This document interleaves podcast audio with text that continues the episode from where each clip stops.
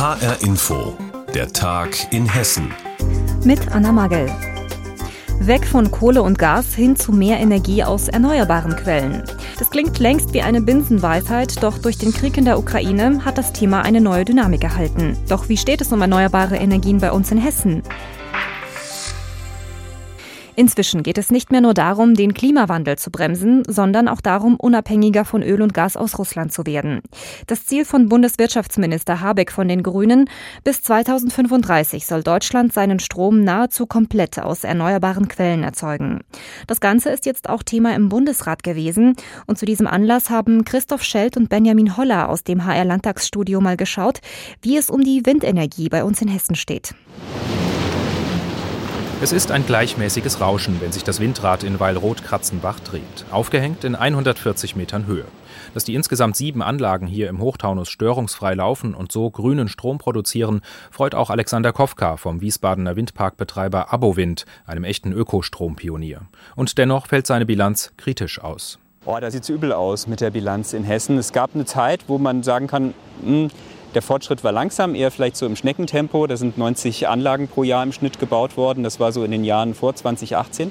Aber seitdem, also in den letzten vier Jahren, ist der Ausbau quasi zu mehr Liegen gekommen. Und das hat viele Gründe. Gerne genannt Natur- und Artenschutz. Mal ist es der Rotmilan in der Luft, mal die Haselmaus am Boden, wie zuletzt im Reinhardswald. Dort wurde der Bau des umstrittenen Windparks vorerst gestoppt. Der Bund Umwelt- und Naturschutz will sich diesen Schuh aber nicht anziehen. Gabriela Terhorst ist die stellvertretende Landeschefin des BUND Hessen und will nicht als Bremserin gelten. Es kann nicht sein, dass 200, 300 Anträge auf Halde liegen. Die Hälfte davon liegt bei Gericht, die andere Hälfte liegt bei den Genehmigungsbehörden und es wird langsam abgearbeitet. Ja, und dann kommt so etwas wie die Haselmaus und dann brauchen wir wieder zusätzliche Gutachten.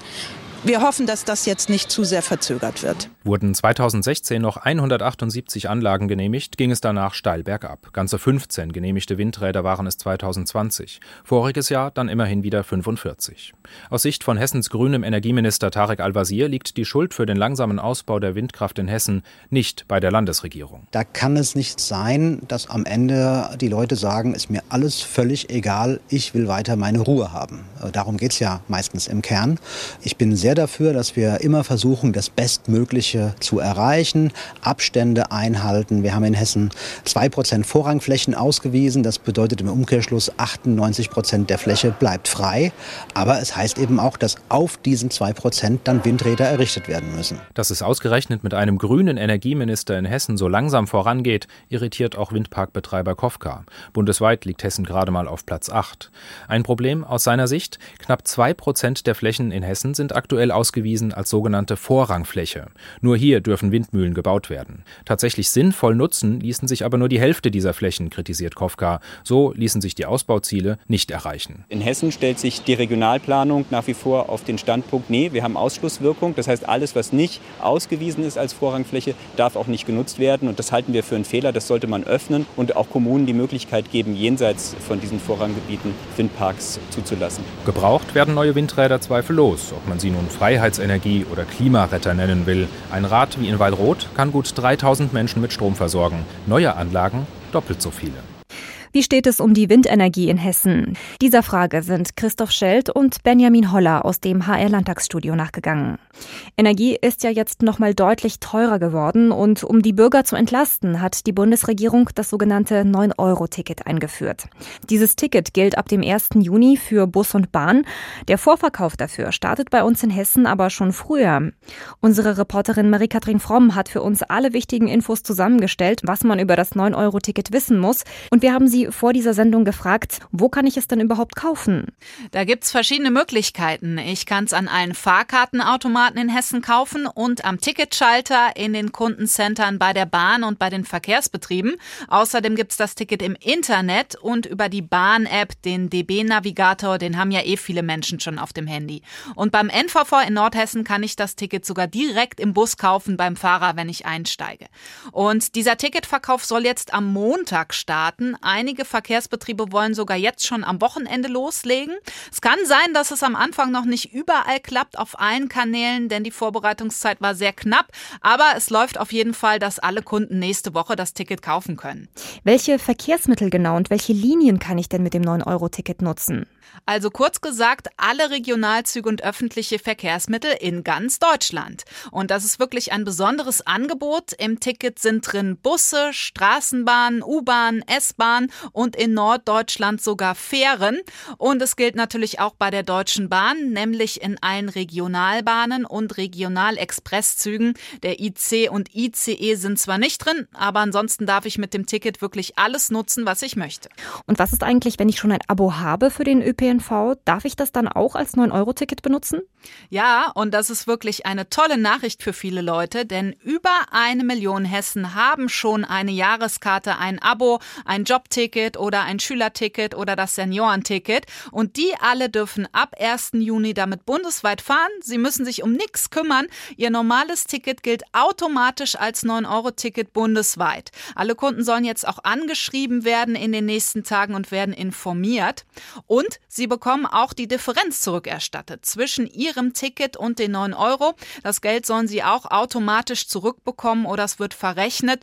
Das kann zwar noch ein bisschen dauern, das ist natürlich viel Aufwand bei einer Million Kunden. Deshalb bitten die Verkehrsunternehmen noch ein bisschen Geduld, aber dieser Prozess läuft jetzt. Da könnte man sich glatt dran gewöhnen. Wie sind denn die Erwartungen? Rechnen die Verkehrsunternehmen mit einem Ansturm auf das 9-Euro-Ticket? Ja, auf jeden Fall. Und viele Experten befürchten sogar, dass es ein zu großer Ansturm werden könnte. Denn dieser Aktionszeitraum liegt ja in den Sommerferien. Und man rechnet schon damit, dass viele Familien vielleicht mit der Bahn verreisen statt mit dem Auto. Gerade in beliebte Urlaubsregionen. Auch an Feiertagen, an Pfingsten gilt das Ticket zum Beispiel schon. Und auch an Wochenenden könnte es natürlich voll werden werden, wenn viele Leute bei schönem Wetter einen Ausflug machen mit öffentlichen Verkehrsmitteln. Und das Problem ist, es werden nicht mehr Züge fahren oder mehr Busse als sonst. Das haben die Bahn und viele Verkehrsunternehmen schon angekündigt. Da sind die Kapazitäten einfach begrenzt. Das heißt, in den Öffis könnte es zeitweise sehr, sehr voll werden. Sagt HR-Inforeporterin Marie-Kathrin Fromm. Sie hat für uns alle wichtigen Infos zum 9-Euro-Ticket zusammengefasst. Seit knapp drei Monaten wütet der Krieg in der Ukraine und die hessische Stadt Gudensberg unterstützt ihre Partnergemeinde in der Ukraine, wo es nur geht. Eine Privatinitiative in Gudensberg hat Hilfsgüter im Wert von sage und schreibe einer Million Euro gesammelt und nach Osteuropa gebracht. Was das alles war und ob auch nach drei Monaten die Hilfsbereitschaft ungebrochen ist, das hat Rainer Janke nachgefragt. Wir kommen genau zum richtigen Zeitpunkt. Gerade überreicht Frank Bettenhäuser, dem Vorsitzenden des Partnerschaftsvereins Gudensberg, Ingbert Radloff, eine größere Geldspende. Der Inhaber einer Brauerei ist ganz angetan vom Engagement der Gudensberger, die seit Kriegsbeginn über eine Million Euro für ihre Partnergemeinde in der Ukraine zusammengesammelt haben. Es ist eine Wahnsinnssumme und ohne äh, Ehrenamt geht's gar nicht. Dann wird geguckt und gesehen, welche Quellen kann man auftun, was kann man machen. Und das ist einfach viel effektiver, als wenn es dann über staatliche Bereiche läuft. Dafür verantwortlich sind rund 50 freiwillige Helfer, die seit drei Monaten unermüdlich Tag für Tag Geld, Lebensmittel, Medikamente und Kleidung sammeln. Zwischengelagert wird das Ganze im alten Feuerwehrgerätehaus in Gudensberg, dem Logistikzentrum, sagt Michael Höhmann. Das ist die alte Feuerwache, die uns zur Verfügung steht, so für die Zwischenlagerung, für die Vorbereitung der Transporte und natürlich für die Lagerung all der Hilfsgüter, die wir anschaffen. Hier werden die lebensnotwendigen Dinge neu verpackt und dann in einen Transporter verladen. Und in dieser Woche macht sich der Transporter bereits das 25. Mal auf die Fahrt an die ukrainische Grenze, erklärt Koordinator Ferdi Rüffel. Das sind ungefähr 90 Tonnen gewesen.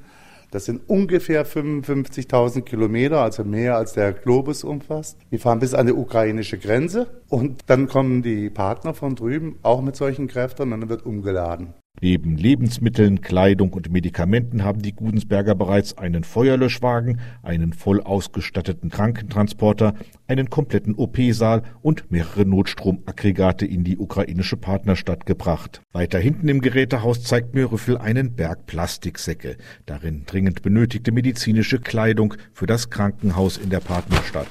Das Krankenhaus in Fritzlar hat vor zwei Jahren ihre komplette Bekleidung für Ärzte, Schwestern, Pflege ausgetauscht. Und ich glaube, es sind 50 Säcke. Es hilft den Krankenhäusern da drüben enorm, dass sie sich auch vernünftig anziehen und kleiden können. Und man merkt, auch wenn die Gudensberger jetzt die erste Million Euro zusammengesammelt haben, die Hilfsbereitschaft, sie geht weiter bis zum hoffentlich baldigen Ende des Krieges und darüber hinaus. Wir sind ja nur ein ganz kleines Rädchen in den Riesengetriebe, aber auch da wird sicherlich für uns genügend zu tun sein. Hilfe für die Menschen in der Ukraine. Die kommt auch aus dem hessischen Gudensberg. Die Stadt unterstützt die Betroffenen mit Kleidern, Lebensmitteln und Medikamenten im Wert von einer Million Euro. Infos dazu hatte Rainer Janke. Dass es um so manche Schulgebäude im Land schlecht steht, tja, das ist kein Geheimnis. Schultoiletten zum Beispiel sind oft eine Zumutung. Kinder werden über Jahre in Containern unterrichtet. Und das, was sich an einer Grundschule in Frankfurt-Oberrath gerade abspielt, ja, das ist nochmal eine Schippe schlimmer. Anne-Kathrin Hochstrat mit den Einzelheiten. Die Cornelius-Schule in Oberrath. Eine Grundschule, die in die Jahre gekommen ist. Das ist schon von außen erkennbar. 430 Kinder lernen hier aktuell lesen und schreiben und das Grundwissen für die Schule. Das Gebäude ist eigentlich schon längst viel zu klein, denn es kommen immer mehr Kinder. Aber die Spitze des Eisbergs ist die Mensa für die Ganztagskinder. Hier gibt es einen Wasserschaden. Schulleiterin Anne Gernot beschreibt, was passiert ist. Eine alte Rohrleitung hatte wohl ein Leck über einen längeren Zeitraum, was dazu geführt ist, dass äh, im ganzen unteren Bereich die komplette Breite des Gebäudes äh, Wasser gezogen hat und das äh, zum Teil dann auch einfach Zentimeter hoch in der Mensa und in der Lehrküche stand. Der Hintergrund hat dazu geführt, dass wir die Mensa schließen mussten, kurzfristig schließen mussten, von einem Tag auf den nächsten. Alles wirkt hier gerade sehr provisorisch. Statt dem Leck auf den Zahn zu fühlen, wird fragwürdig geflickt, berichtet Pierre Arias vom Schulelternbeirat. Und jetzt wird offensichtlich über Putz eine andere Leitung gelegt und die andere wird abgeklemmt. Also ich, ich, weiß nicht, also persönlich, wenn ich das zu Hause machen würde, das würde mir niemals einfallen. Also ich würde ja nicht sagen, oh, ich habe ein Leck und dann klemme ich das ab und dann, sondern ich würde den Zustand wiederherstellen wollen, dass ich eine anständige äh, Leitung äh, verlegt habe ne, und dass ich auch finde, wo das Leck ist. Das Wasser hat Spuren hinterlassen. Schon beim Betreten des Gebäudes riecht es muffig. An den Wänden und auf dem Boden im Keller aufgequollene dunkle Stellen. Viele Eltern wissen wohl gar nicht, wie es hier aussieht, erzählt Aja Schwelgin vom Förderverein der Cornelius-Schule. Also ich habe jetzt die geschlossene Mensa mir selber mal angeschaut. Die Wände sind feucht. Es sieht wirklich sehr nach Schimmel aus. In einer normalen Wohnung würde ich so nicht leben wollen, würde ich nicht essen wollen. Bis vor zwei Wochen haben die 120 Kinder, die zum Mittagessen angemeldet sind, noch täglich hier gegessen. Erst das Gesundheitsamt hat das dann gestoppt. Seitdem gibt es eine Notlösung. Die Kinder bekommen Lunchpakete.